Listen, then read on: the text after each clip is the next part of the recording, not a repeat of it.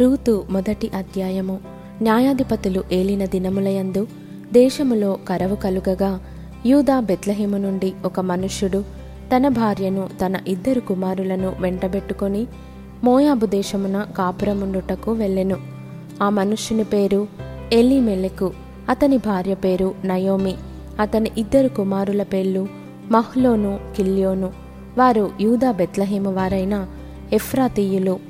వారు మోయాబు దేశమునకు వెళ్ళి అక్కడ కాపురముండిరి.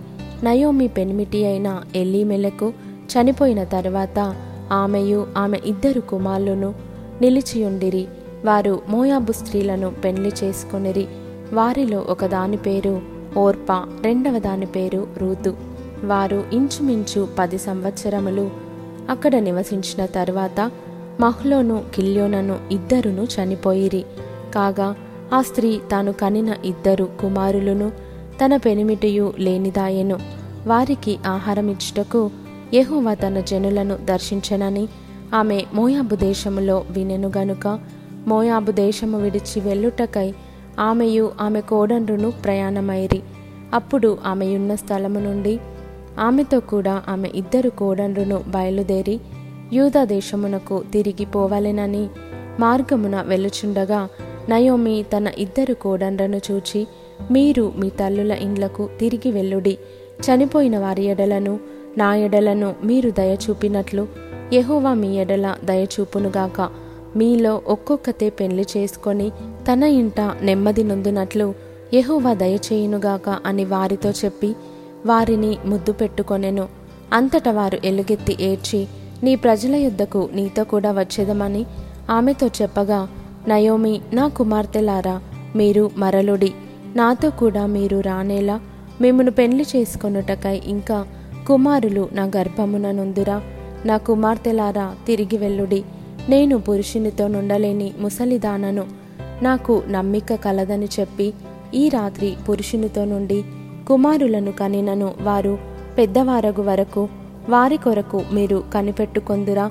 మీరు వారి కొరకు కనిపెట్టుకొని పురుషులు లేక ఒంటరి కత్తెలయుందురా నా కుమార్తెలారా అది కూడదు. యెహోవా నాకు విరోధి ఆయను. అది మిమ్మను నొప్పించినంతకంటే నన్ను మరి ఎక్కువగా నొప్పించినదని వారితో చెప్పెను.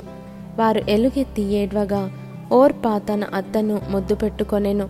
రూతు ఆమెను హత్తుకొనెను. ఇట్లుండగా ఆమె ఇదిగో నీ తోడికోడలు తన జనుల యొద్దకును తన దేవుని యొద్దకును తిరిగిపోయినదే నీవును నీ తోడి కోడలి వెంబడి వెళ్ళుమనెను. అందుకు రూతు నా వెంబడి రావద్దనియు నన్ను విడిచిపెట్టుమనియు. నన్ను బ్రతిమాలు కొనవద్దు నీవు వెళ్ళు చోటికే నేను వచ్చేదను. నీవు నివసించు చోటనే నేను నివసించేదను. నీ జనమే నా జనము నీ దేవుడే నా దేవుడు. నీవు మృతి పొందు చోటను నేను మృతి పొందేదను. అక్కడనే పాతిపెట్టబడెదను. మరణము తప్ప మరి ఏదైనను నిన్ను నన్ను ప్రత్యేకించిన ఎడల ఎహోవ నాకు ఎంత కీడైనా చేయునుగాక అనెను. తనతో కూడా వచ్చుటకు ఆమెకు మనస్సు కుదిరినదని నయోమి తెలుసుకొనినప్పుడు అందును గురించి ఆమెతో మాటలాడుట మానెను. గనుక వారిద్దరూ బెత్లహేమునకు వచ్చే వరకు ప్రయాణము చేసిరి. వారు బెత్లహీమునకు వచ్చినప్పుడు ఆ ఊరి వారందరూ వారి యొద్దకు గుంపు కూడి వచ్చి ఈమె నయోమి గదా? అని అనుకొనుచుండగా ఆమె సర్వశక్తుడు నాకు చాలా దుఃఖము కలుగజేసెను. గనుక నన్ను నయోమి అనక మారా అనుడి. నేను సమృద్ధి గల దాననై వెళ్ళి తిని యెహోవా నన్ను రిక్తురాలినిగా తిరిగి రాజేసెను. మీరు నన్ను నయోమి అని పిలువనేలా యెహోవా నా మీద విరుద్ధముగా సాక్ష్యము పలికెను.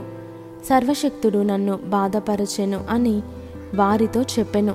అట్లు నయోమియు ఆమెతో కూడా మోయాబియురాలైన రూతు అను ఆమె కోడలును మోయాబు దేశము నుండి తిరిగి వచ్చిరి. వారిద్దరూ యవలకోత ఆరంభములో బెత్లహేము చేరిరి.